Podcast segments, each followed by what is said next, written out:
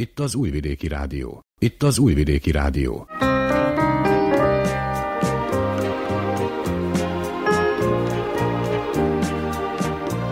Egészségügyi mozaik.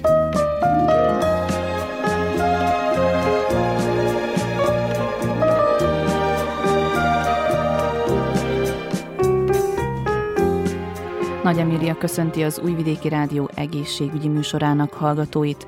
Ma van a tuberkulózis világnapja, ez alkalomból világszerte felhívják a figyelmet az egyik legnagyobb népbetegség további terjedésének veszélyeire. Ebben a korban ugyanis évente legalább 3 millió ember hal meg a világon. Tóth Ferenc tüdőgyógyász nyilatkozik a témával kapcsolatban.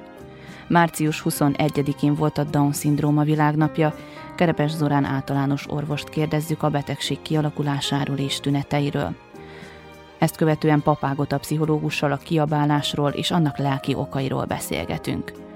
Az ásványoknak gyógyító pozitív hatása van az ember szellemi és lelki állapotára, hogy hogyan segítenek valójában Kaszás Botos Zsófia mondja el. Műsorunk második órájában elsőként az Emanci független produkciót hallhatják, majd egészségügyi ABC rovatunkban a demencia tüneteit és kezelését ismerteti Bordás László általános orvos. Ennyi a kínálatból, ha felkeltettük érdeklődésüket, tartsanak velünk. Vukicsevics Mihályló zenei szerkesztő és Mihály Dásdió hangtechnikus nevében tartalmas időtöltést kívánok. Tonight, tonight, you're the place I go to. The face I tell it all to. Tonight, tonight, I just wanna hold you. Tonight, tonight, I was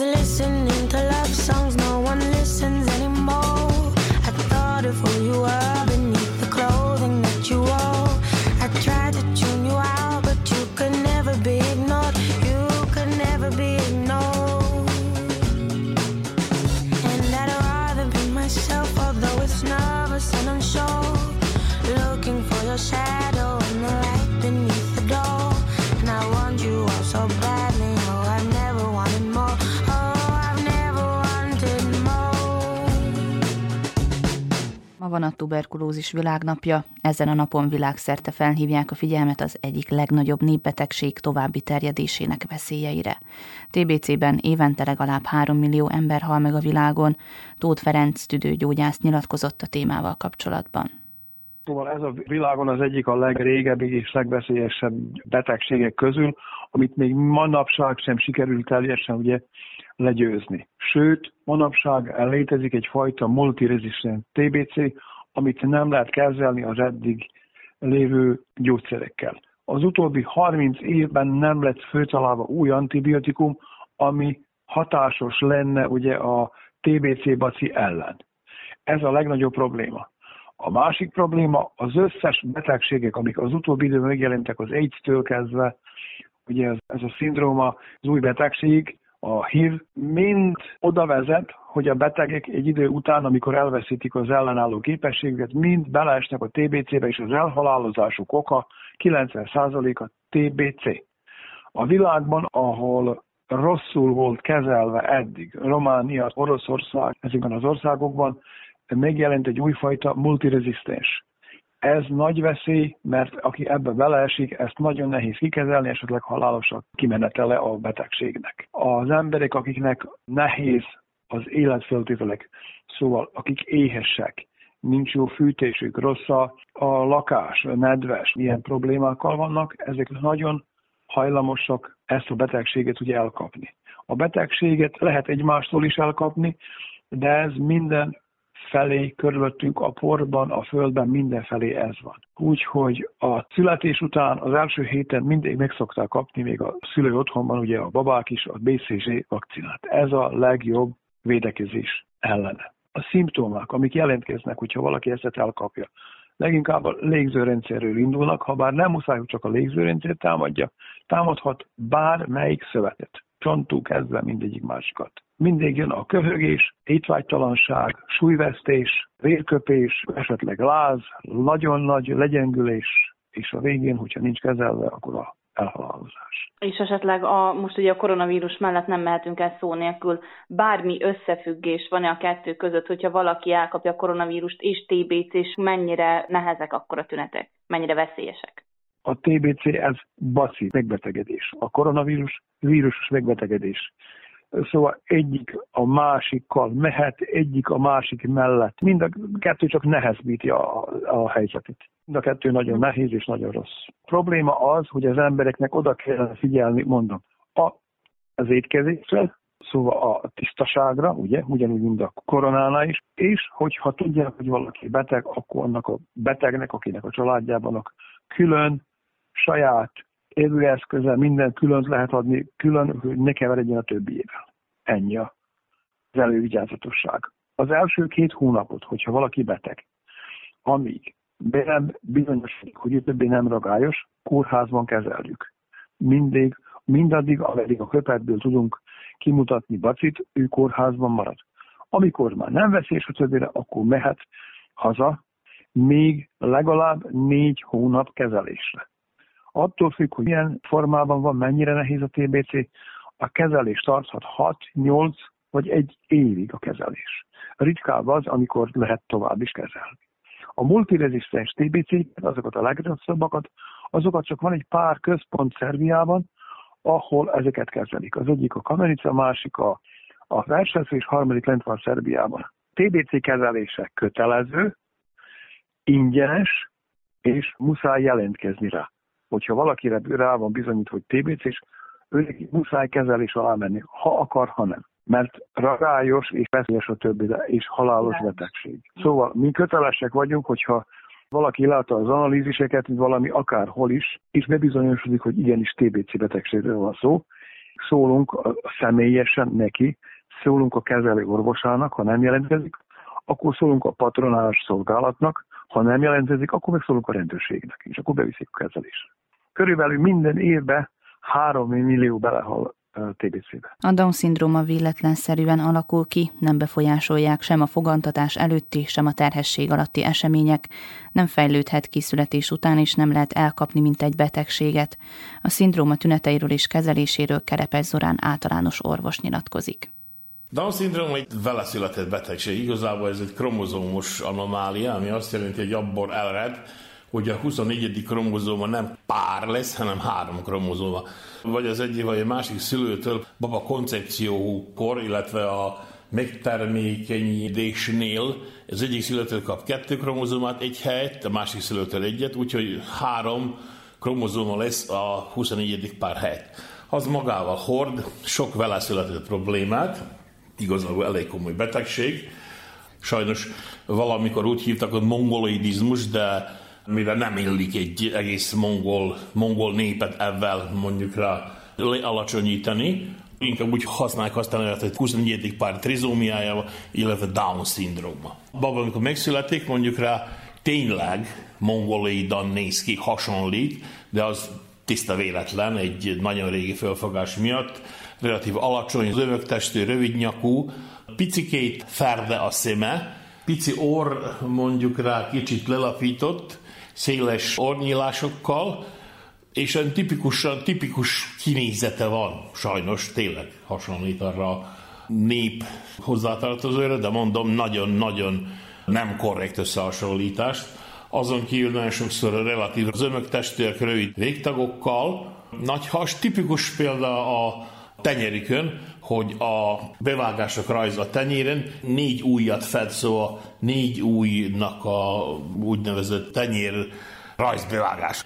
Probléma volt van, hogy ezek a gyerekek általában kisebb vagy nagyon mértékben értelmi fogyatékosak. Muszáj kihangsúlyoznom, az ilyen gyerekekkel muszáj foglalkozni, korai, ahogy felismerik, de relatív könnyen fel lehet ismerni van az elején, például tapasztalt, meg nem tapasztalt pediáterek persze mindjárt felismerik. Ezek a gyerekekkel muszáj foglalkozni, már a pici gyermekkoroktól. Különben nagyon aranyosak, nagyon értelmesek tudnak lenni, és ha kellőképpen észszerűen, modern programok szerint foglalkozunk az ilyen betegekkel, nagyon szépen be tudnak kapcsolódni a társadalomba, és igazából tudnak hasznos tagok is lenni a társadalomba.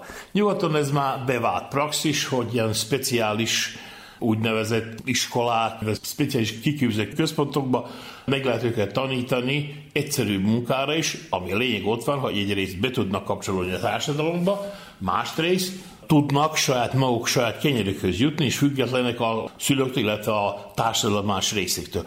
Különben nagyon aranyosak tudnak lenni, nagyon értelmesek, nagyon együtt lehet működni velük, és érdemes velük foglalkozni. Sajnos ott a pénz nem jut ezekre a dolgokra, rosszabb sors vár rá, ki van taszítva a társadalom szélére, és nagyon sokszor vége az, hogy különböző vagy megfelelő, vagy inkább nem megfelelő otthonokba fejezik be a pályafutásokat, és ott éli sajnos végig az életüket.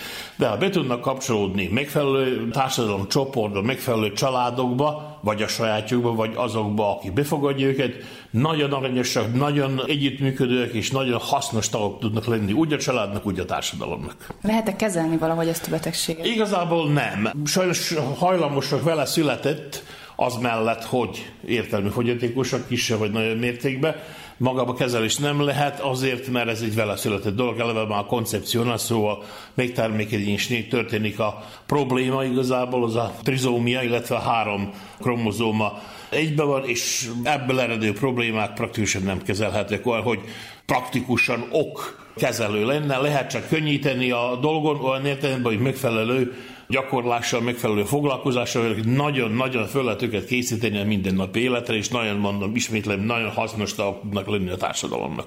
Nagyon sokáig az volt a hit, hogy idősebb szülőknél magasabb százalékban születnek ilyen gyermekek. Érdekes módon voltak valamilyen kutatások, ami kimutatták, már Észak-Bácskából is, hogy nem is úgy van ez. Érdekes módon kiderült, hogy a fiatal pároknál egy időszakon keresztül több volt a Down-szindrómás gyerek, amit persze genetikus vizsgákkal, amit ma végződnek, illetve el szokták végezni a fiatal szülőknél, a terhes anyukáknál persze ki lehet mutatni előre, és akkor szülő dönthet Sajnos erre a magzat sorsáról nagyon sokan úgy döntenek, hogy nem tartsák meg a magzatot, szóval a vetélés mellett döntenek. Nem mindannyian, de a zöme úgy van. Hát érthető, nem érthető, de ez így van. De érdekes módon egy időszakon keresztül a fiatal szülőknél is majdnem, hogy magasabb volt az arány az ilyen kromozóma problémánál, mint az idősebb szülőknél. Azután még igazából nem követtem a problémát, közelebb számokat nem ismerek, de van és létezik. Szóval mi az oka igazából nem lehet tudni. A kiabálás sokszor az önbizalom hiányjele, de kulturális tényezők is állhatnak a háttérben. A legtöbbször azonban valamilyen érzelmi vagy pszichikai tényezők hatnak rá, mint a félelem vagy a kontrollvesztés. Hogy miért is kiabálunk valójában, pap Ágota pszichológustól kérdezzük. A kiabálás, hát nyilván gyerekkorban már tapasztaljuk, vagy, vagy mi kiabálunk, vagy körülöttünk kiabálnak, vagy mindkettő. Nagyon érdekes, mert ahogy megismerjük, felismerjük a hangunkat, a hangunk erejét, akkor ez azért így kicsit fel is szabadít bennünket. És amikor megérezzük azt, tehát gyerekként, hogy attól függően, hogy hogy beszélek, másképp fordul felém a világ, vagy más, mások a reakciók, úgy valahogy ezzel tanulom meg szabályozni, hogy mi az, ami, ami rendben van, melyik az a, az a hangszín, ahogyan én beszéltek a másikkal, vagy hogy kell beszélnem a másikkal ahhoz, hogy meghalljon. Nagyon érdekes, mert pont van egy ehhez kapcsolódó hindu mese, én ezt nagyon szeretem ilyenkor elmondani, amiben a tanulság valahol az, hogy Két ember testileg lehet iszonyatosan közel, de ha elkezdenek egymástól kiabálni, akkor eltávolodik a lelkük. És hogy nem biztos, hogy nekünk testileg kell csak közel lennünk egymáshoz, hanem ugye ezt a lelki közelséget kell megőrizni, ha meg olyan közel vagyunk egymáshoz lelkileg, akkor meg ugye elég suttogni is. És ez a lényeg. Valahol ezt kell a gyerek nevelésünk alatt is tudatosítani, hogy, hogy persze szülőként a tehetetlenség, meg a, kontrollvesztés, meg az önbizalom hiány állapotába elveszítjük azért a hangszín irányításának képességét gyakran-gyakran, pláne ha ehhez nincs gyakorlatunk, és akkor elindul a kiabálás, ami mindig belülünk fakad. Ez nagyon fontos, hogy persze a külső ember cselekedete tére fogható, de azért belülünk jön a kiabálás. Tehát az, hogy valami rossz csínt csinál a gyerek, vagy rosszalkodik, attól nekem még nem feltétlenül kell kiabálnom. Több kultúra építi a nevelését arra, hogy, hogy csak csendben, esetleg arckifejezésekkel, vagy, vagy hangejtésekkel, tehát másképp reagál, és nem feltétlenül kiabál. A japánok ilyenek. Az olaszok nem? Az olaszok nem. Temperamentum kulturálisan is meghatározott, így van. Másrészt meg egy gyerek azért, amikor kiabálnak rá, elsősorban azt érezheti meg, hogy elveszíti, vagy elveszítheti a szülei, az anyja, apja szeretetét. Mert hogy ez egy erőszak, ugye a kiabálás, ez egy verbális erőszak. És ezért van az, hogy megszeppen, lefagy, sírni kezd, esetleg visszakiabál, mert ez a fus vagy üs helyzetbe kerül, és akkor vagy tényleg az van, hogy akkor leállok és passzivizálódok, vagy kontra, tehát hogy én is szembe megyek ennek a dolognak. Ha ez rendszeressé válik, akkor azért egy gyerek megtanulhatja azt, hogy nincs közelség a, a lelkek között, nincs közelség a szülei felé, és akkor elveszíthetünk egy gyereket. Mármint úgy veszíthetünk el, hogy nem biztos, hogy sokáig fog felénk bizalommal fordulni, ha én mindig újra és újra kiabálok akkor is, amikor ő rosszul és kevésbé rosszul működik, és nem tud egy gyerek mindig rosszul és kevésbé rosszul működni, hanem, hanem jól is tud működni egy gyerek, illetve nyilván én vagyok a felelős annak, hogyha a gyerek nem tud jól működni. Tehát, hogy lehet egy tanult minta a gyerekkorban, amit a szüleink ugye így kivetítenek, és nagyon gyakran ezek az indulatok nem is belőlük fakadnak, hanem hozzák őket, hazahozzák munkahelyről, más kommunikációkból, párkapcsolati konfliktusokból, egyéb családon belüli konfliktusokból, és gyakran áldozatok a gyerekek ilyenkor. Másrészt ugye tanulhatom is azt, hogy tényleg akkor tudom érvényesíteni magam, hogyha hangosabban beszélek. Ez akkor tanulható, hogyha haza visszajelzés érkezik, hogy akkor figyelnek rám, vagy, vagy rettegnek tőlem az egy más kérdés, hogy jó-e, ha rettegnek tőlem. Tehát milyen az a kapcsolat, ahol a másik folyamatosan alárendelődik, mert hogy fél. De hogy azért én azt gondolom, hogy majdnem minden cselekedetünket vagy a, vagy a szeretetből fakad, vagy a félelemből. Tehát a kiabálás az valószínűleg ez utóbbiból, illetve abból a félelemből, hogy az elsőt elveszítjük. Tehát a kiabálásnál mindenféleképpen érdemes odafigyelnünk arra, hogy miért is teszem azt, tehát hogy mi történik velem. Nagyon rémisztő lehet ilyenkor egy gyerek reakciója, és nyilván van a megbánás utána bennünk, felnőttként, van a megbánás akkor is, ha egy másik felnőttre kiabálunk, mert olyankor is megérezhetjük azt, hogy ez nem, nem mi vagyunk, vagy nem ilyenek voltunk. Egy idő után átalakulhatunk, és lehet az, hogy már csak így tudunk kommunikálni egymással, az egy, megint egy újabb kérdés, hogy de miért. De hogy ezt tudni kell, tudni kell irányítani és kezelni. Pont erre akartam kitérni, hogyha két felnőtt között történik ez a kiabálás, akkor mennyit jelent az, hogy utána azt mondom, hogy jaj, bocsánat, ezt én nem így. Vagy egy pár perccel később, amikor átgondolom, lenyugszok, akkor oda megyek és elnézést kérek. Gyakran a felnőttek is hoznak korábbi emlékeket ezekből a helyzetekből, gyerekkorból, más kapcsolatból, kommunikációkból, amit vagy úgy éltek meg, hogy rájuk kiabáltak, vagy ők voltak azok, akik kiabáltak és ha egy tanult viselkedési reakció, akkor ugye nem is tud másképp reagálni. A bocsánat, hát nem szokott hosszú távú megoldásokat, vagy azt mondja, hogy bocsánat, és aztán újra megismétlődik ez a jelenet, tehát ettől még nem, nem fog változás bekövetkezni, esetleg érezhetem magamat rosszabbul, vagy jobban, nem tudom. Jó, ha tudok bocsánatot kérni, nem ezt vitatom el, de, de azt gondolom, hogy, hogy azért az igazi bocsánatkérés az lehetne, hogyha innentől fogok kezdenénk azon dolgozni, hogy ez a jövőben ne ismétlődjön meg az is segít, ha megértem azt, és visszatükrözöm a másiknak, hogy látom, hogy most dühös vagy, vagy valaki rosszul hatott rád, felmérgesített, vagy fáradt vagy, vagy valamit visszajelzem belőle, de hogy kérlek, hogy ezt ne felém. Vagy hogy ezt akkor nyugodj meg, és aztán gyere vissza, és próbáljuk meg higgadtan megvitatni. Na de azért ehhez a felismeréshez, meg kommunikációhoz egyrészt higgadság kell, egyfajta érettség, egy elég komoly önismeret, a másik iránti szeretet, tehát hogy azért itt egy, egy komoly háttér, vagy setting, vagy környezet kell. És tényleg az van, hogy azért felnőttként különösen, tehát a gyerek tanul és figyel és utánoz, de azt is tudja utánozni, hogy ezeket a helyzeteket hogy lehet megoldani. Tehát attól, hogy egyszer-kétszer rákiáltunk egy gyerekre, az még nem gondolom, hogy végzetes, és onnantól fogva elrontottuk a nevelést. Ha belátjuk, hogy ez nem egy jó módszer, rosszul érezzük magunkat benne, esetleg azt látjuk, hogy már ő is próbálkozik ilyennel, akkor tudjuk, hogy itt végképp ideje van cselekedni, és másképp működni. Tehát az egyik ilyen, hogy egy ilyen helyzetben felismerem azt, hogy ez így nem jó. Tehát egy konkrétan befogyasztani egy ilyen helyzetet, és abból kisétálni.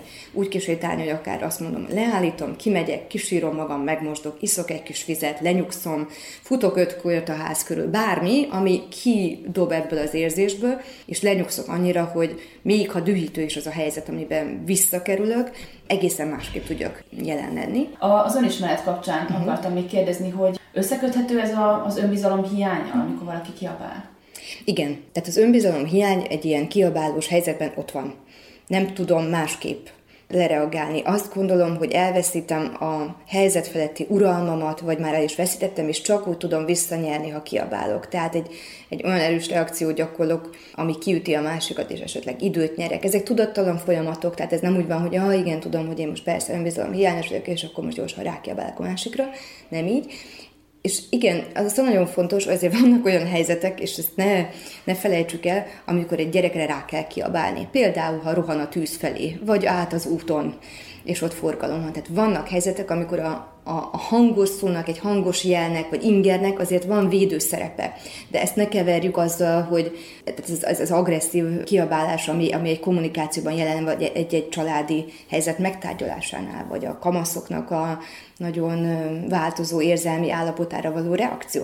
Pláne egy kamasznál, aki, aki azt próbálja belőni, hogy most épp hogy vagyok, és ha rossz vagyok, akkor mitől vagyok rosszul. Tehát ilyenkor azért nagyon nehéz nekünk felnőtteknek is jelenlennünk abban a helyzetben, és azt mondani, hogy oké, okay, én most látom, hogy te rosszul vagy, én sem vagyok igazán jó, de most akkor inkább ne beszéljünk, mert ebből semmi jó nem sül ki.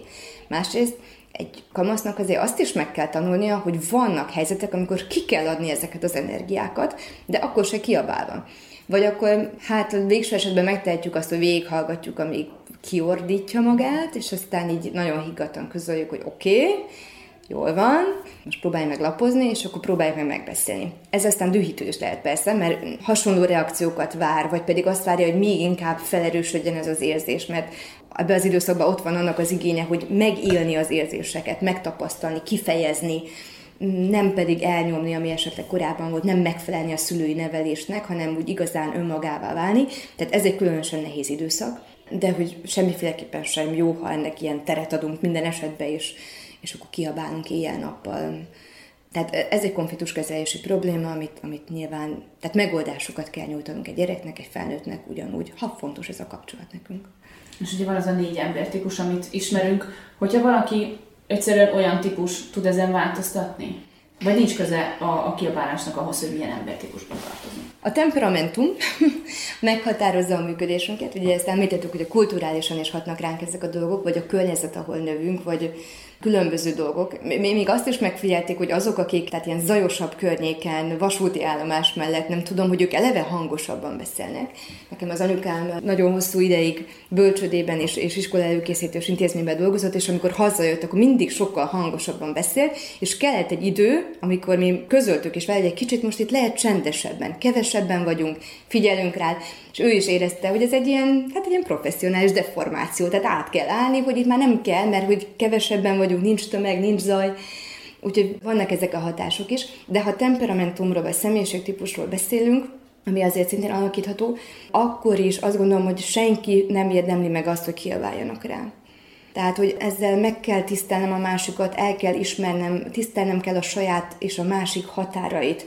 Tehát, hogy meddig vagyok én, és honnantól kezdődik ő, és hogy én nem léphetek be ebbe az őt zónájába, vagy nem erőszakkal nem dorombolhatok ott az ajtóba, hogyha, hogyha erre ő nincs kész, meg egyébként is. Tehát azért ez egy bántalmazás.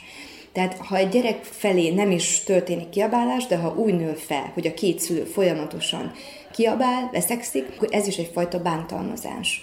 És aztán ez komolyan kihatott az ő saját párkapcsolataira, vagy mindenféle kötődésére mert hogy, mert hogy ezt látja, ezt tanulja, folyamatosan ott van. Van olyan, akinek komoly regresszív állapotai vannak. Újra bepésél, elbújik, szociális kapcsolódási nehézségek, félelmek, szorongások, mi egymás. Tehát, hogy, hogy azért legyünk tisztában azzal, hogy van egy személyiségvonásunk, vagy van egy karakterünk, van egy temperamentumunk, de ettől függetlenül mi egy közösségbe élünk, aminek vannak szabályai. Ha nagyon szeretnénk kiabálni, akkor ennek adjunk teret, vagy menjünk ki. Valamelyik nap az idősebb fiam, ő, ő szeretné, hogy elsikítani csak magát, de ez, ez az öröm kifejezése, de az is annyira erős és váratlanul ér bennünket, hogy, hogy tud ilyen nagyon zavaróan hatni, és akkor megkértük, ha ez az ingere van, akkor menjen ki az udvarra, és megtette. Most a szomszédok szívnak bennünket, de ez egy más téma. De hogy, hogy ezek az öröm hangjai, tehát hogy, hogy azért tegyünk különbséget itt nyilván e között, és hogy mikor van az, hogy örömünkbe sikítunk, kiabálunk, és mikor van az, amikor a dű, a kontrollvesztés, az önbizalom hiány, a tehetetlenség, a harag, a dű az, ami mögött van.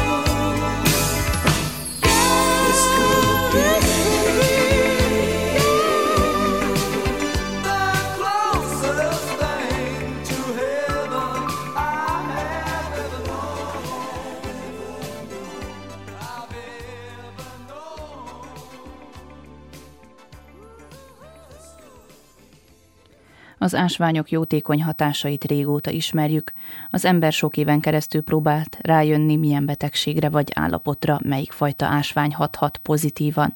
Kaszás Botos Zsófia ásványkarkötőket készít, őt kérdezzük az ásványok valódi gyógyító erejéről.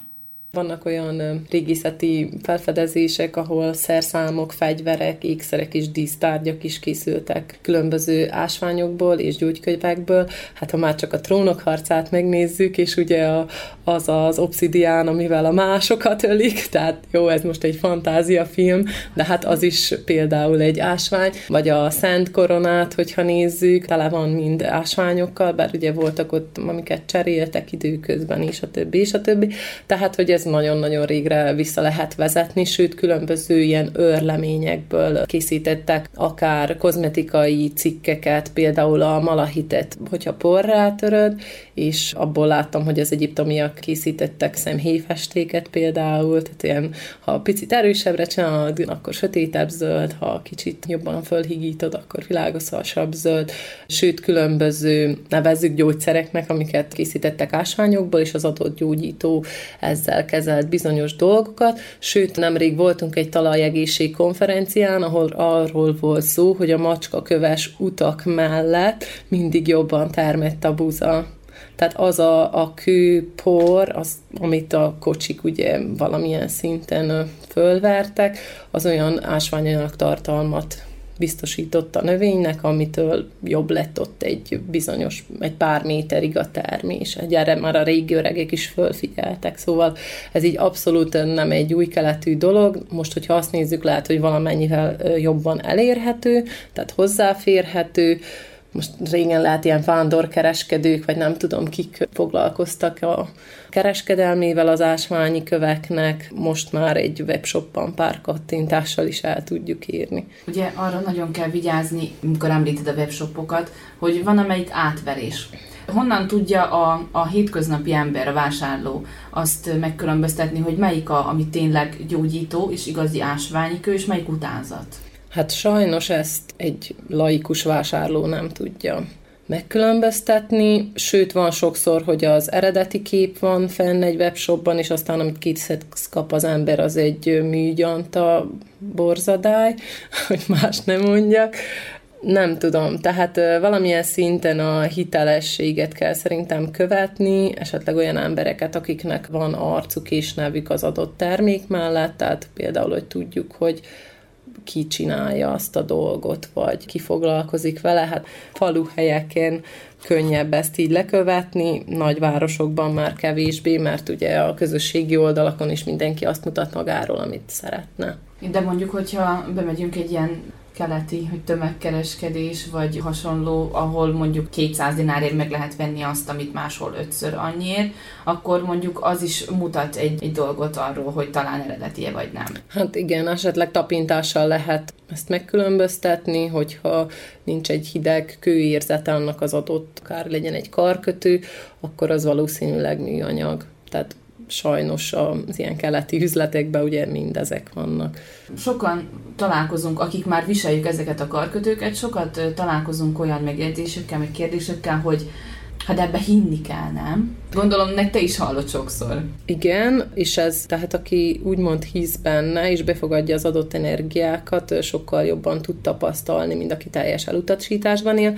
Persze ezek nem helyettesítik a szükséges orvosi vizsgálatot, vagy kezelést, mert például, hogyha eltörik a lábad, akkor nem lesz elég, hogyha ráteszel egy követ, de akkor a leghatékonyabb, hogyha elengeded magad, és megengeded, és befogadod az adott ásvány energiáit, és akár egy meditációban is rá tudsz csatlakozni, ezért is inkább azt szoktam javasolni, hogy mindenki válaszol magának ásványt. Tehát nekem az a legjobb, hogyha ha akár ránézésre vagy tapintásra valakit megfog egy adott kő, és utána azt ő úgy használja, ahogy neki a legjobb, mint hogy egy adott problémára én keressek neki megoldást, mivel hogy ugye nem vagyok se varázsló, se tündér, se semmi egyéb, tehát nem tudom én megoldani a mások problémáját, sőt a kő sem tudja megoldani másnak a problémáját, és hogyha tovább folytatunk egy megbetegítő életmódot, ugye amitől akár egy testi betegségünk előjön, akkor fürdhetünk bármiféle ásványba, vagy gyógyvízbe, vagy szedhetünk bármiféle gyógyszert, nem fogunk változni. Viszont, hogyha megtalálod azt, a, amivel úgymond ki tudod húzni a dugót, és kifolyik az, a, az az adott probléma, tehát meg tudod oldani, abban nagyon jó tud támogatni például egy általad választott ásvány, akivel össze tudsz ebben hangolódni, mivel hogy képesek az ásványok ilyen, hát nevezzük, nagyon idézőjelbe belső sugallatot adni ahhoz, hogy felismerésekre rájöjj, én mostanában nagyon sokat foglalkozok dr. Máté Gábor, mert nevezzük elméleteivel, a testlázadását olvasom épp, ahol különböző stresszbetegségekről beszél, és hogy teljesen úgymond statisztikailag vezette, hogy melyik betegségeket milyen életmód okozott, milyen lelki sérülések, milyen gyermekkori traumák, tehát hogy szinte teljesen kimutatható, hogy akinek valamilyen adott betegsége van, annak milyen traumái vannak, és mondjuk ide tudjuk beépíteni akár az ásványokat, hogy tudjuk az energiájuknál, a tudatosságuknál fogva megváltoztatni ezt a gondolkodásmódunkat, vagy rájönni arra, hogy mi okozza és onnan kezdve már, már fél siker, hogyha tudjuk, hogy mi bajunk van. És ő írta azt is, hogy például nagyon sok rákos beteggel foglalkozott is, hogyha megkérdezte a kezelőorvos vagy az onkológus, hogy ön szerint mi okozta a betegségét, a betegek nagyon-nagyon nagy százaléka szinte gondolkodás nélkül meg tudta mondani, hogy melyik volt az a pillanat, az az adott trauma, ahonnan elkezdődött a betegsége. De azért nem mehetünk el az ásványoknak a, a gyógyhatásuk mellett, hogyha ezt így ki lehet mondani. Tehát valami miatt csak fölírják mindegyik ásvány mellé azt, hogy, hogy az az adott ásvány éppen mire jó. Igen, hát szerintem ez valamilyen szinten a, az energetikai része alapján vannak ezek a leírások, vagy statisztikai összefoglalók alapján, vagy ha akár a csakra rendszerünket nézzük, tehát ahhoz is ugye nagyon jól hozzá társíthatóak a kövek, de szerintem itt is fontosabb az, hogy mit hisz az ember, és mi az az info, amit beenged. Tehát ha például én választok egy hegyi kristálymedált, mert nekem az nagyon tetszik, és rám szól valaki, hogy oh, hogy hordhatsz hegyi kristályt, mert az a nem tudom melyik horoszkópnak a, a köve, és az nem neked való, akkor onnan kezdve, hogyha én ezt így elhiszem, akkor így fogom és eldobom a kis medálomat, holott én a szívből választottam, és az adott dolgaimhoz kértem a segítséget. Tehát valamilyen szinten az embernek tudatosnak kell, hogy legyen, hogy mit miért csinál, és nem másoktól várni a megoldást, hanem ő tegyen érte, és ebben tud különböző támogatásokat, erőforrásokat keresni, akár egy ásvány formájában. Igen, mondjuk ezt én is tapasztaltam, hogy hogyha például ez az önbizalom karkötő van fent, akkor ránézek, és akkor ja, hát én nekem most akkor önbizalommal telinek kell lennem, mert az a karkötő van rajtam, és gondolom, hogy így hat, hogy az embernek eszébe juttatja azt, hogy hogy na hát ez most arra jó lesz, és aztán előbb-utóbb tényleg elhisszük, és nagyon a fej, az agy, az nagyon nagy. Hát ez szerintem egy ilyen kis szimbiózis, hogy tudod, hogy ott van, és tudod, hogy mit kell erősítened. Tehát ha azt nézzük, akkor mondhatod többféle megfogalmazásban, hogy a karkötő segít ahhoz, hogy több önbizalmad legyen, de viszont kiteszi magát önbizalommal telévé? Hát te nem? Ez szerintem így működik nagyon sok mindenben, és hogyha akár nézünk egy önismereti képzést, egy önismereti utat, hogyha amennyit beleteszel, annyit kapsz vissza. Tehát ez, ez szerintem ugyanígy működik az ásványoknál, és én emlékszem, mikor hát részben meddőnőnek voltam nyilvánítva, én ilyen, szinte ilyen szeánszokat csináltam magamnak az ásványokkal, énekeltem, doboltam, tehát mindent megtettem, hogy magamat egy kicsit a nevezzük rezgésnek, vagy lelki állapotnak, bárminek, hogy azt egy kicsit emeljem, mert tényleg annyira, annyira lent voltam, akkor annyira negatív voltam, és annyira rossz lelki állapotban, hogy én elhiszem, hogy egy lélek se akart én hozzám beköltözni akkor, szóval így már visszanézve ez az elmúlt tíz évet, hát na, örülök, hogy aztán a jobb állapotaimban találtak rám ezek a kis lelkek, és így jobb anyukájuk tudok lenni. Ennek ellenére van, aki úgy jön hozzád, hogy én nekem ez a problémám, és akkor azon segítsél egy karkötővel? Igen, vannak ilyen ö, személyek is, hát ö, próbálunk akkor közösen valamilyen megoldást találni, ami ami tetszik neki, és amit be tud fogadni. És ez bejön, vagy mik a visszajelzések? Hát általában jó visszajelzések vannak, meg visszatérő vásárlók, úgyhogy számomra ez így jelent valamit, vagy hogy így pozitív, hogy vissza-visszatérnek. Az interneten lehet találni mindenféle könyveket is az ásványokról. Mennyire szükséges képezni magad? Hát nekem vannak, meg foglalkozom is a témával, de így a felhasználóknak, vagy a használóknak azt szoktam tanácsolni, hogy inkább csak figyeljenek önmagukra tehát hogy a, a belsőjük, amit súg, vagy amit mond, és az fölülír minden. Tehát pont amiről az előbb is beszéltünk, hogy nem mondhatja meg más, hogy nekem mi a jó, azt nekem kell megtapasztalni, és lehet, hogy pont egy adott ásványt nem is arra a problémára ajánl a szakirodalom, amiben viszont nekem nagyon-nagyon jól tud segíteni. Van olyan kiemelt kő, ami mindenkinek jól jöhet? Hát mondjuk a legtöbb ilyen nagyon dicsért kő így mostanában, a hólit, hogy így tényleg ez a türelem és a migrénre, fejfájásra gyakorolt hatását így, tehát mindenki megerősíti, hogy fú, tényleg észrevettem, és le nem veszem, és tehát ezt így, így nagyon látványosan érzékelik például az emberek. Hát ugye neten igen, vannak ilyenek, akik öngyógyítónak nevezik magukat, még talán az orvosoktól is többet tudnak a világról. Őket hogy, hogy jellemezni, hogy lehet őket kikerülni talán? Vannak az úgynevezett spirituális szuperhősök, akik minden adott problémádat meg tudják oldani, persze jó pénzért, aztán pedig, hogyha nem sikerült, akkor így vessél magadra. Szerintem sokkal kifizetődőbb, hogyha az ember elindul egy önismereti utazáson, egy megbízható szakemberrel, vagy akár csoportban, és akkor tud fejlődni, nem pedig egy külső gyógyítótól várja azt, hogy csak ő majd úgy hopp, megoldja az összes problémáját. Tehát szerintem nagyon kell vigyáznunk, hogy milyen dolgokba futunk bele, és hogy abban mennyire mélyedünk bele, hogy aztán később ne traumatizáljuk még magunkat pluszban. De említetted a csakrákat. Valakinek ezek annyira megfoghatatlan dolgok.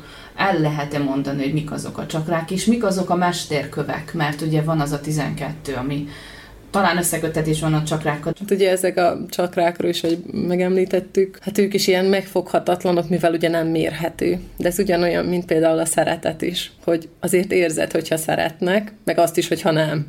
így, de nem tudod behatározni, hogy most egytől százig pont most így mérhetően egy géppel most mekkora szeretetben vagy, vagy mekkora boldogságban. Tehát ez is egy ilyen dolog, no, ha már vannak ilyen aura képszerkesztő programok, nem próbáltam még, de hallottam róla. Meg ugye ezek a bioenergetikai kezelések, avval van egy érdekes tapasztalatom.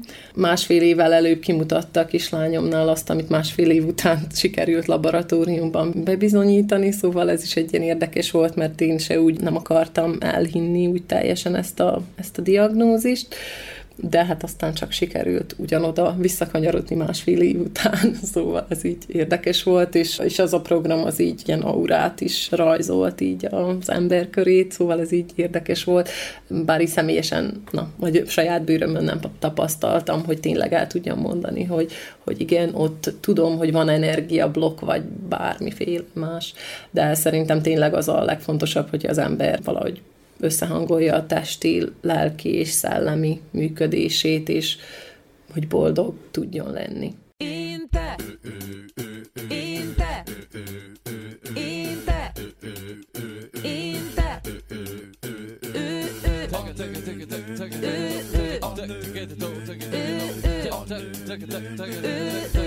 ez mind, ez mind, ez mind, ez mind.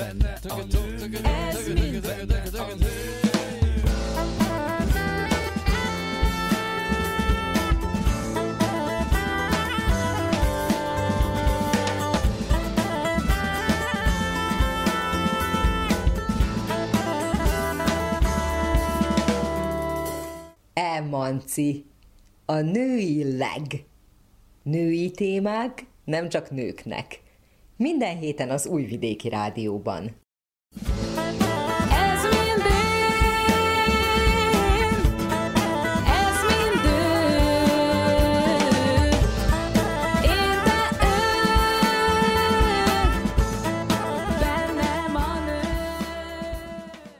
Szép napot kívánok! Raffai Ágnes köszönti az Újvidéki Rádió minden kedves hallgatóját.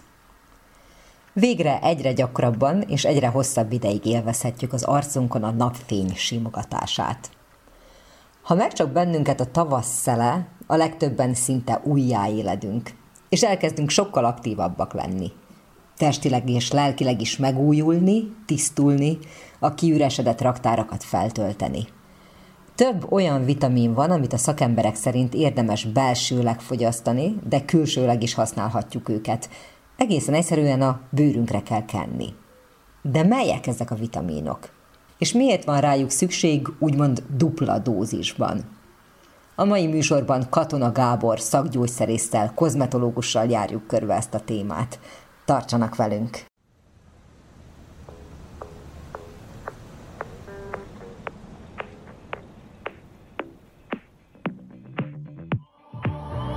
I've always been the one to say the first goodbye.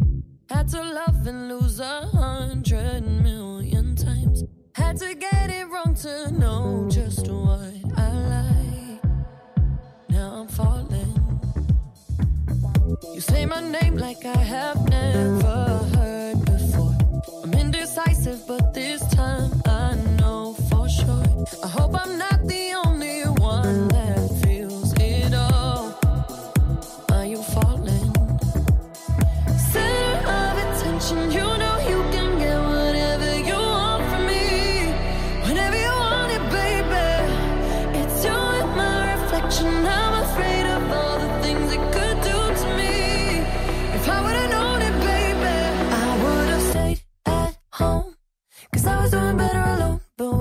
said hello, I knew that was the end of it all. I should've stayed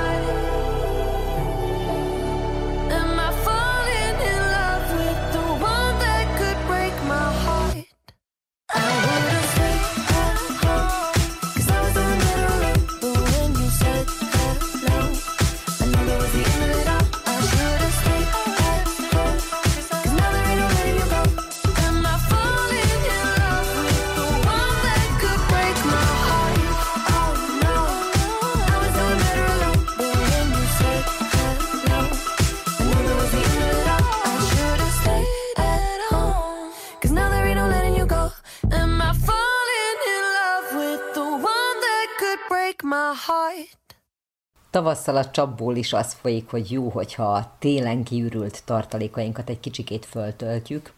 Vannak olyan vitaminok, amiket inni kell, aztán hallottam olyan vitaminokról is, amiket jó, hogyha a bőrünkre kenünk. Van egyezés? Van olyan vitamin, ami mind a két helyen jól hat, illetve mind a két helyen fontos. Gyógyszerész vagy és kozmetológus, tehát mind a két területet átlátod. Te mit gondolsz erről? Szervusz, nagyon üdvözlöm a hallgatókat is. Igazából gyógyszeri szempontból, hogyha végig gondolom a dolgot, akkor a vitaminok, azok ugyebár úgy olyan hatóanyagok, amelyek nagyon kis mennyiségben, de nélkülözhetetlenek ahhoz, hogy a szervezet normálisan tudjon működni. És kozmetológiai szempontból is vannak olyan vitaminok, amelyeket nem árt, hogyha bőrünkre elkenünk, hiszen nagyon-nagyon jó eredményeket tudunk vele elérni. És ritkán is szokták az emberek egyébként összevetni ezt a két dolgot, hogy melyek azok a vitaminok, amelyeket érdemes szedni is, illetve a, a bőrünkre kenni is. Eszembe jutott ez az ötlet, hogy mehetünk akár ABC sorrendben is, hiszen a legfontosabb vitaminok, amelyek mind a két tulajdonsággal rendelkeznek, tehát jó, hogyha megisszuk őket, illetve az is nagyon jó, hogyha a bőrükre kenjük, akkor ez pont az A, a B, illetve a C vitamin, úgyhogy kezdeném is akár az A vitaminnal. Úgy általában az emberek szokták tudni azt, hogy az A-vitamin az azért fontos a szervezetnek, hogy minél több zöldségen és gyümölcsön keresztül hozzájusson a szervezet, hiszen nélkülözhetetlen ugyebár a látásnak a, a fiziológiájához. Ezen kívül, ez talán még annyira nem is ismert, de ma már tudjuk, hogy az immunrendszernek a megfelelő működéséhez is nélkülözhetetlen, úgyhogy a manapság nagyon divatos D-vitamin mellett igazából érdemes odafigyelni az A-vitaminnak a fogyasztására is. Az A-vitamin, mint vitamin, az igazából egy csoport, és ide tartoznak még a karotenoidok is. Ezek azok a, a színanyagok, amik megtalálhatók például a sárgarépában vagy a sütőtökben, tehát ami adja a növényeknek a sárga vagy éppen a zöld színét. Nagyon sok karotenoid található például a különböző zöld zöldségekben, úgy mint spenót vagy a brokkoli. Teszem azt. Ezek a hatanyagok egyrészt azért fontosak, hiszen a szervezet ezekből a, magát az A-vitamint is elő tudja állítani, illetve nagyon fontos antioxidáns hatással is bírnak. Az antioxidánsok ugyebár azok az anyagok, amik semlegesíteni tudják a, a szervezetben létrejött szabad gyököket. A szabad gyökök azok pedig ilyen nagyon reaktív molekulák is, igazából um, tudják károsítani a DNS-t, az magát a sejtet, illetve a szövetet. A karotenoidok még olyan szempontból is érdekesek, ami a bőrrel is összefügg, hogyha megfelelő mennyiségben van jelen a bőrben, illetve a bőr alatt, azok a karotenoidok, amiket táplálkozás útján juttattunk be például valamilyen étrendkiegészítőn, vagy zöldségeken, gyümölcsökön keresztül, akkor az elfogyasztott karotenoidok is meg tudnak minket védeni az UV-sugárzásnak a káros hatásaitól. Úgyhogy én azt szoktam javasolni olyan embereknek, akik sokat tartózkodnak napon a nyári időszakban, és úgy gondolják, hogy talán külső krémek segítségével nem tudják megvédeni a bőrüket az UV-sugárzástól, akkor érdemes már koratavasztól kezdve valamilyen karotenoid alapú étrendkiegészítőt fogyasztani, hiszen az A-vitamin, illetve ezek a karotenoidok, ezek zsírban oldódó vitaminok, és el tudnak raktározódni a bőrben, és meg tudják azt védeni. Pont ez a tulajdonságuk miatt, hogy zsírban oldódóak, el tudja a szervezet raktározni, tehát oda kell figyelni arra, hogy túl nagy mennyiséget ne vigyünk be a szervezetbe, hiszen annak lehetnek káros mellékhatásai is.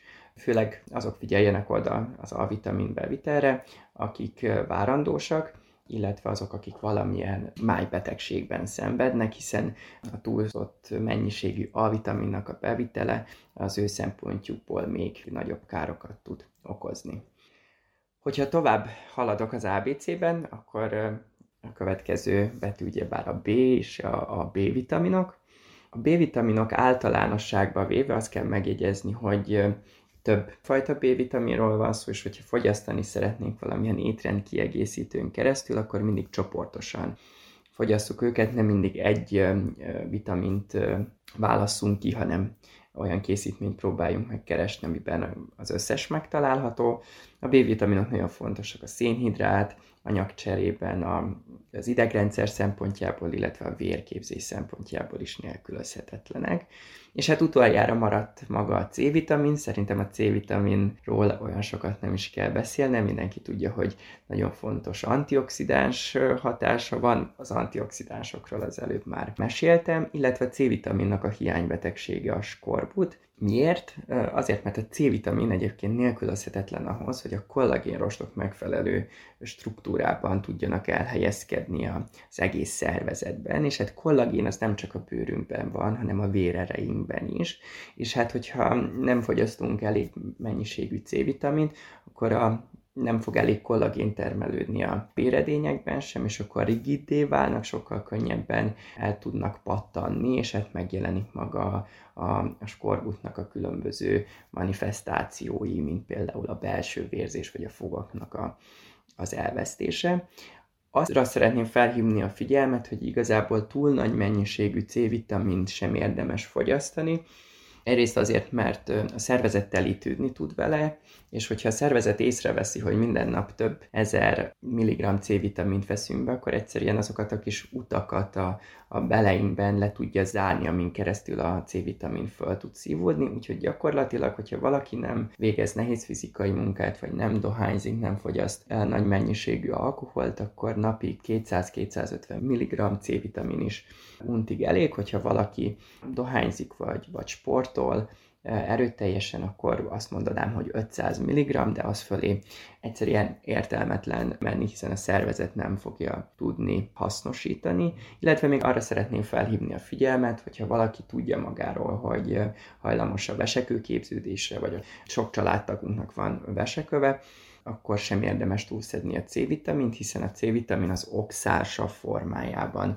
távozik a szervezetből, az oxálsavnak a sói pedig eh, fő alkotó elemei a vesekőnek. Nem azt mondom, lehet C-vitamint fogyasztani a veseköveseknek is, de mennyiségre figyeljünk oda. Említetted néhány vitaminnál, hogy zsírban oldódó. Ez tulajdonképpen mit jelent? Hogy valami zsírral együtt kell bevinni ahhoz, hogy hasznosolni tudjon? Igen, a vitaminokat azokat két fő nagy csoportba tudjuk osztani, azok, amik zsírban oldódóak, és azok, amelyek vízben oldódóak. Igazából a legegyszerűbb úgy megjegyezni, hogy a C-vitamin, illetve a B-vitaminnak a tagjai azok a vízben oldódó vitaminok, illetve a D, E, K és A vitamin azok pedig a zsírban oldódó vitaminok. Ez azért fontos megjegyezni, mert hogyha valamilyen zsírban oldódó vitamint szeretnénk pótolni, akkor ezt mindig főétkezés után szoktuk javasolni, vagy főétkezés közben, hiszen akkor egy főétkezés alkalmával biztosak vagyunk benne, hogy valamilyen zsiradékot is elfogyasztottunk, tehát könnyebben fel tudnak oldódni ezek a vitaminok a béltraktusban, és akkor könnyebben fel tudnak szívódni. Illetve azért fontos még megjegyezni ezt a sírban oldódó kifejezést, hiszen ha a szervezet telítődik ezekkel a vitaminokkal, akkor el tudja raktározni a zsírszövetben, és hát igazából mindenkinek van zsírszövete, illetve még a májban is el tudnak raktározódni. Ez azért alakult ki, hiszen régen nem voltak különböző vitamintabletták, hogyha több ezer évre tekintünk vissza, akkor az emberek néha nagyon ritkán jutottak hozzá ezekhez a vitaminokhoz táplálkozáson keresztül, és a szervezet, hogyha módjában állt, és olyan a molekula szerkezet, hogy sírban oldódik, és el tudja raktározni, akkor el is raktározza.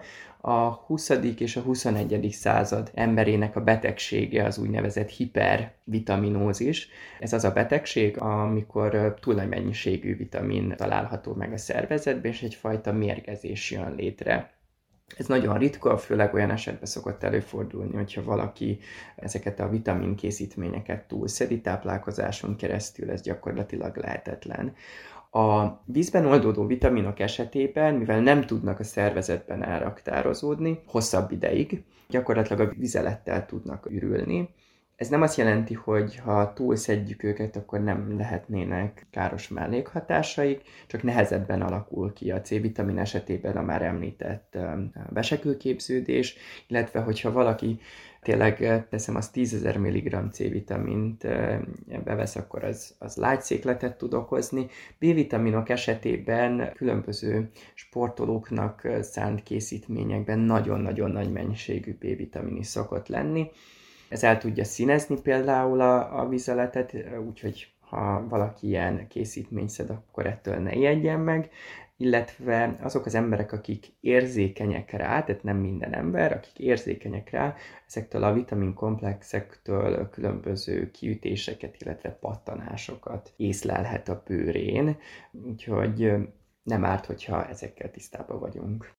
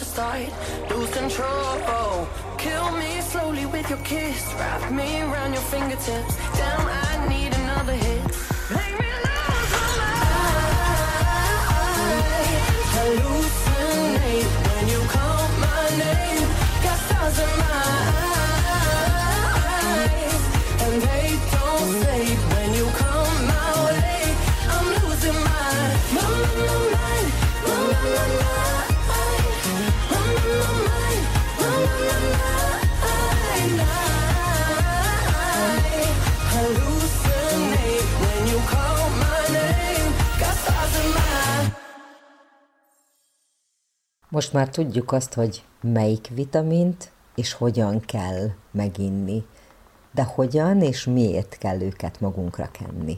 Hát, hogyha ugyanabban a sorrendben haladunk, mint ahogy az előbb, akkor kezdeném az A vitaminnal, a retinol, illetve a különböző retinoidok, azok elengedhetetlennek a, a bőrnek a normális működéséhez. Igazából akkor is nagyon fontosak, hogyha megisszuk, de ezt a működést, ezeknek a sejteknek az osztódását úgy is tudjuk befolyásolni, hogyha a retinolt a bőrünkre kenjük. Egy nagyon-nagyon fontos bőreregedésgátló hatóanyagról van szó, úgyhogy mindenkinek azt szoktam mondani, hogy ha ráncokról van szó, akkor valamilyen retinolos készítményt, illetve egy eh, fényvédő terméket ezt szerezzen be, hiszen eh, direkt tudja stimulálni a kollagénnak a termelődését a kötőszövetben, meg tudja akadályozni annak a lebomlását, illetve magát a bőrregenerációnak a hosszát tudja lecsökkenteni, tehát eh, mindig egyfajta üdebőr lesz jelen a bőr felszínen, fiatal sejtek. Pont ezek a fiatal sejtek miatt viszont nagyon fontos az UV védelem, hogyha a retinolos terméket használunk, hiszen ezek a fiatal sejtek kevésbé ellenállóak az UV-sugárzás, és sokkal könnyebben le tudunk égni, illetve irritálódhat a bőr, úgyhogy az a tanácsom, hogy fokozatosan vezessük be ezeket a különböző retinolos termékeket, kezdjük talán a legalacsonyabb százalékkal, és akkor folyamatosan haladjunk felfelé, akár egy százalékos termékig is. Haladunk tovább, akkor itt vannak a B-vitaminok.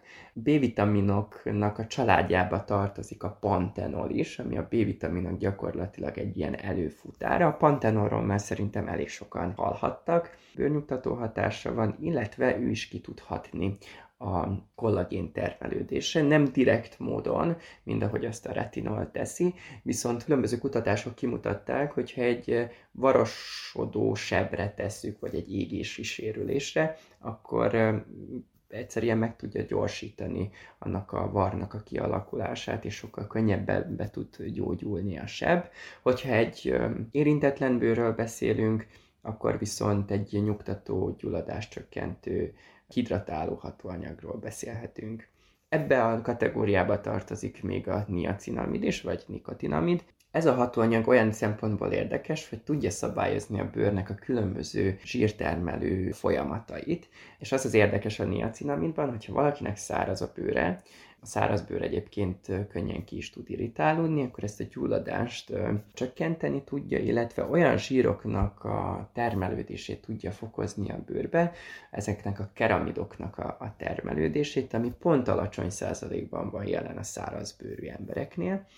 Másik oldalról nézve, viszont hogyha egy zsíros bőrű ember kezdi el használni a niacinamidot egy picit más százalékban, akkor pont, hogy a túlzott fagyú termelést tudja egy picit visszaszorítani a niacinamid, illetve a zsíros bőrű emberek sokszor küzdenek pattanásokkal, ami szintén a bőrnek egy gyulladásos folyamata, amit szintén a niacinamid gyulladás csökkentő hatása révén egy picit tud mérsékelni.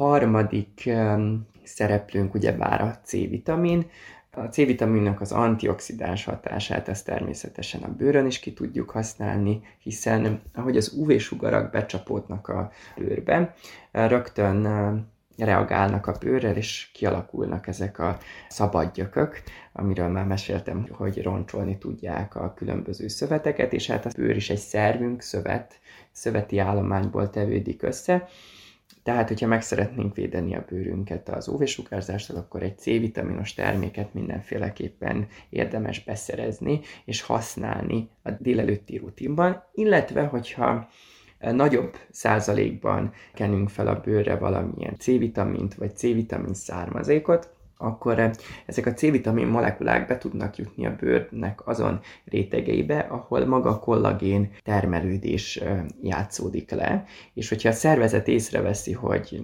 nagyobb mennyiségű C-vitamin van jelen a bőrnek abban a rétegében, ahol a kollagén termelődik, akkor ez a kollagén termelődni is fog, tehát a C-vitamin nem csak megvédi ezeket a rostokat az UV-sugárzástól, de direkt stimulálni is tudja a kötőszövetnek a kollagén termelődését, úgyhogy a C-vitamin is egy nagyon jó anti-aging hatóanyag.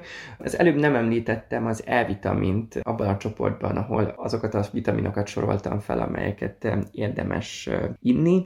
Érdemes, hiszen az E-vitamin, a tokoferolok nagyon fontos antioxidáns hatások, és pont ugyanezt a hatást tudjuk kihasználni, hogyha különböző krémekkel a bőrünkre kenjük. Arra figyeljünk oda, hogy az összetevő listának a közepén, illetve az elején helyezkedjen el a maga az E-vitamin, tokoferol, hiszen a krémeknek a 90-95%-ában megjelenik ez a hatóanyag, itt az összetevő listának a végén. Ez azt jelenti, hogy nem azért tették bele a termékbe, hogy a, a mi bőrünket megvédje ezektől a szabad gyököktől, vagy magától az oxidációtól, hanem azért tették bele, hogy a terméket védjék, és a termékben lévő különböző növényi olajokat, zsírokat védje, és ne történjen meg maga az avasodás, azaz az oxidáció ezt a tanácsot tudom még a hallgatóknak átadni.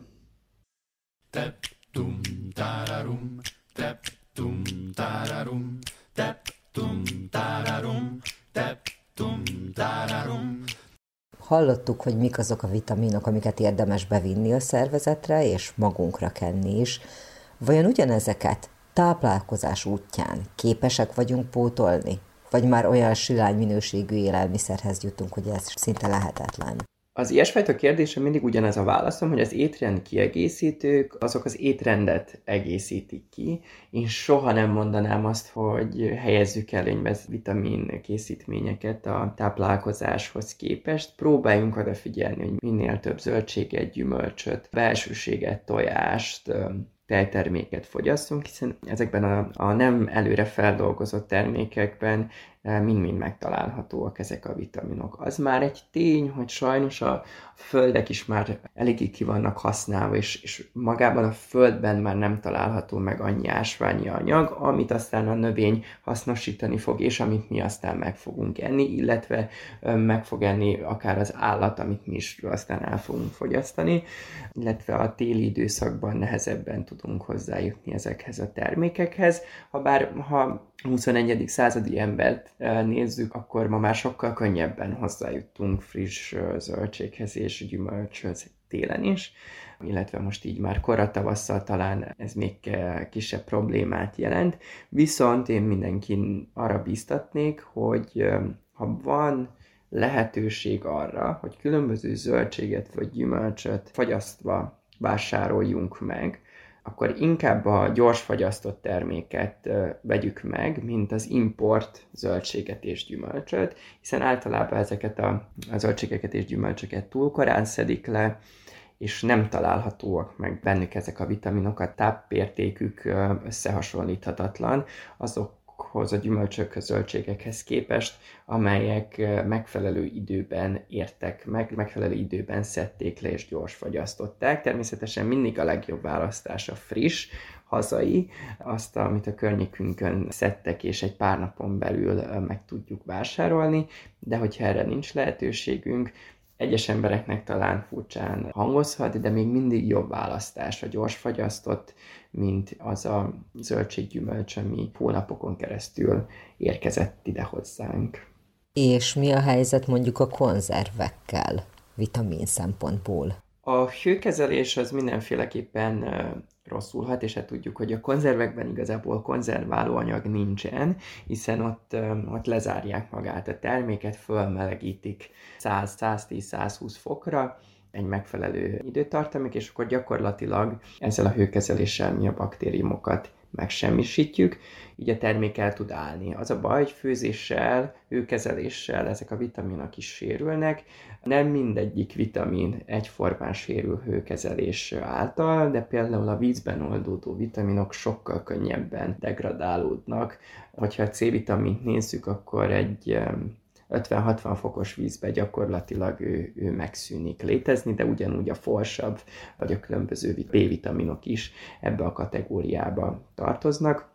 Úgyhogy ha frissen veszük a zöldségeket, akkor is érdemes minél rövidebb ideig ő kezelni őket, párolni, hogy ne veszítsék el ezeket a tápanyagokat. Tep, tum, tararum, tep, tum, tararum, tep, tum, tararum, tep, Kedves hallgatóink, ennyi fért mai műsorunkba, melyben Katona Gábor szakgyógyszerésszel, kozmetológussal beszélgettem.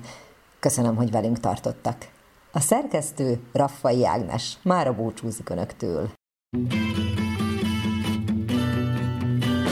Bus stop,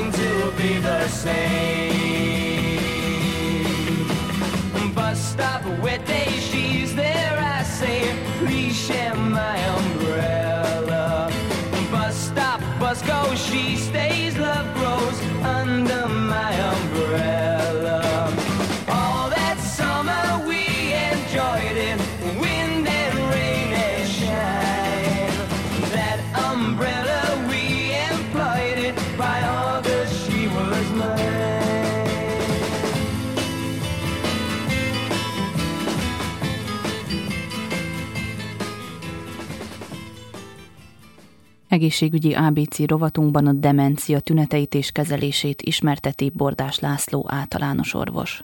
A demencia valóban az idősebb kor betegsége, ha egyáltalán betegségnek, és nem egy tünet együttesnek hívjuk, mert inkább az. 60 éves kortól, 60-65 éves korban már a lakosságnak az 1 százaléka demencia jeleit mutatja, és minden 5 évvel ez 5 százalékkal nő. Tehát ez olyan 80 x év után már 35 százalék a lakosságnak.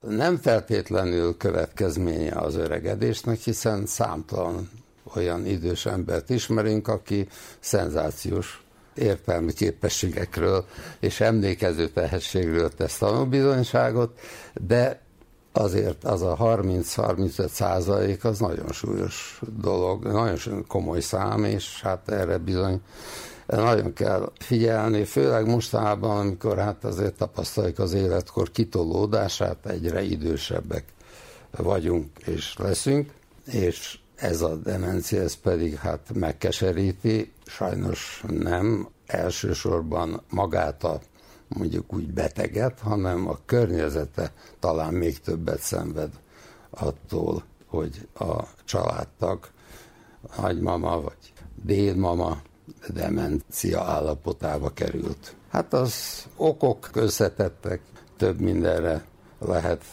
gondolni. A korai megözvegyülés, a magány, a társtalanság, a nyugdíj után el, elveszített társasági kapcsolatok, az, hogy tévét nézünk és nem olvasunk, vagy kereszteletvényt fejtünk, az mind-mind az irányba mutat, hogy a demencia kialakulásának nagyobb a veszélye.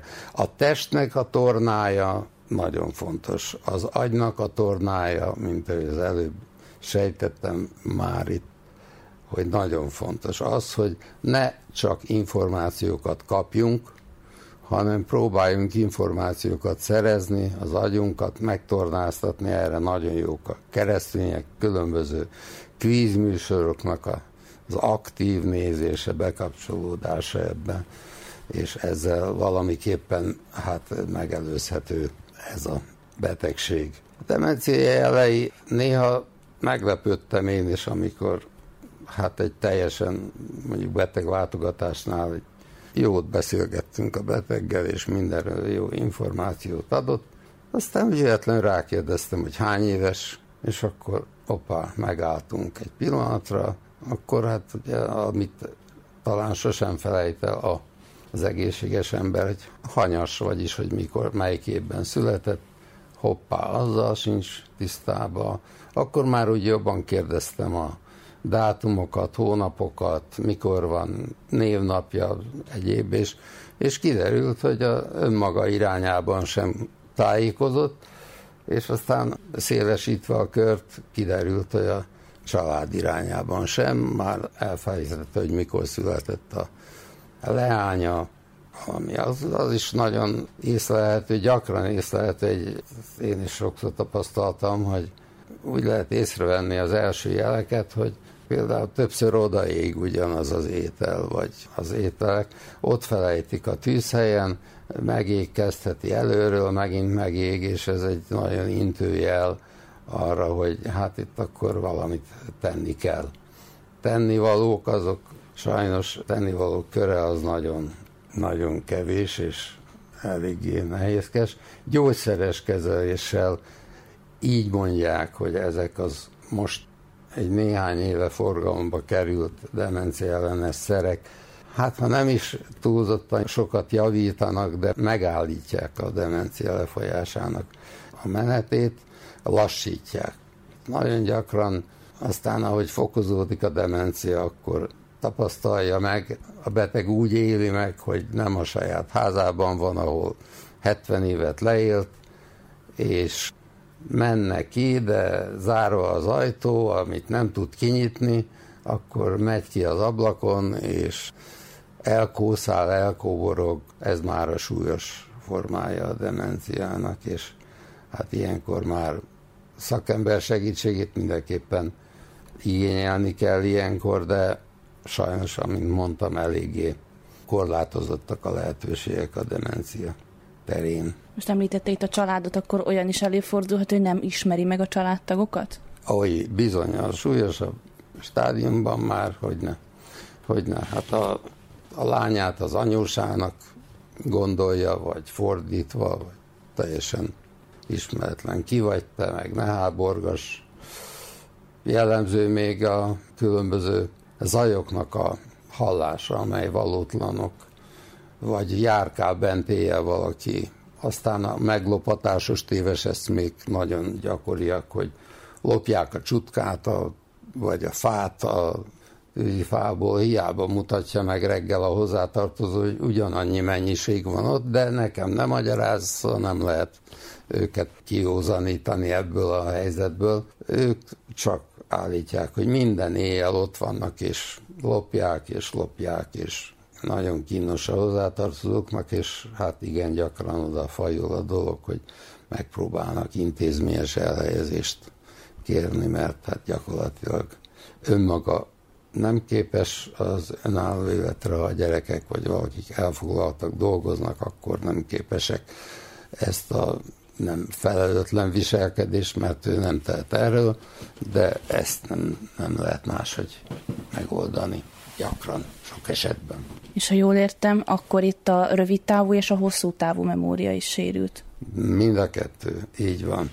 Mind a kettő sérült. Tehát az meglepő, mert a köztudatban az van, hogy hát általában az idősek a, a korai, ez a friss élményeket felejtik el, és hogy mindenre, ami ifjúkorukban történt, hogy arra kristálytisztán emlékeznek, hogy hányszor táncoltatta meg ez vagy az a fiatal ember, de, de a demencia súlyos formájában már nincs különbség. Minden emlékezés már megszűnik, és hát az, hogy társasági kapcsolatokat sem tud építeni, csak önmagába gondolkodik, és olyan dolgokon, amiket nem kellene, és nem jár sehol. Ez ugye egy bűvös kör alakul ki, és, és a magányosság pedig csak rontja helyzetet. És akkor ebből nem is lehet kigyógyulni, hanem csak valamilyen szinten kordában tartani gyógyszerrel? Ebből nem lehet kigyógyulni. Ebben nem. Ezek a gyógyszerek, ezekkel még nincs akkora tapasztalat. Amit én tapasztaltam, az, az nem túl kedvező, bár ezek a gyógyszerek mondjuk így, hogy viszonylag drágák, de nem, nem hozták meg azt az eredményt, amit hát reklámoznak vele. Tulajdonképpen az a, az a legjobb kezelés talán, hogyha van ezzel az emberrel valaki, mert akkor képes olyan dolgokat csinálni, ugye itt említettük a, az étel, hogy leég, hát akkor ez elég veszélyes, hogyha valaki... Igen. Amint ez megtörténik, például ilyet tapasztalnak, hogy az étel leég, vagy valami, ez már olyan, olyan jel, hogy ilyenkor azt az nem szabad egyedül hagyni, azt valami módon a családi körbe be kell vonni, az pedig hát nem biztos, hogy mindig kedvező a, annak a számára, aki addig teljesen önellátó volt, és mindenben jól funkcionált, vagy legalábbis úgy látszott sokáig, az nehezen fogadja el az új környezetet, és hát a konfliktusok halmozódnak általában. Kedves hallgatóink, Önök az Újvidéki Rádió egészségügyi műsorát hallották, amelynek első órájában a tuberkulózis világnapja alkalmából Tóth Ferenc tüdőgyógyász nyilatkozott. Március 21-én volt a Down-szindróma világnapja, Kerepes Zorán általános orvost kérdeztük a betegség kialakulásáról és tüneteiről. Pap Ágota pszichológussal a kiabálásról és annak lelki okairól beszélgettünk. Az ásványoknak gyógyító pozitív hatása van az ember szellemi és lelki állapotára, hogy hogyan segítenek valójában, Kaszás Botos Zsófia mondta el. Műsorunk második órájában az Emanci független produkciót hallhatták, majd egészségügyi ABC rovatunkban a demencia tüneteit és kezelését ismertette Bordás László általános orvos. Vukicsevics Mihályló zenei szerkesztő és Mihály Adásdió hangtechnikus nevében Nagy Emília köszöni meg hallgatóink figyelmét. Műsorunk visszahallgatható a www.rtv.rs.hu honlapon, a médiatárban az egészségügyi mozaik cím alatt. Az egészségügyi műsorral a jövő héten is a szokásos időben csütörtökön délelőtt a 10 és az esti ismétlésben a 8 órai hírek után jelentkezünk. További szép napot és jó rádiózást kívánok!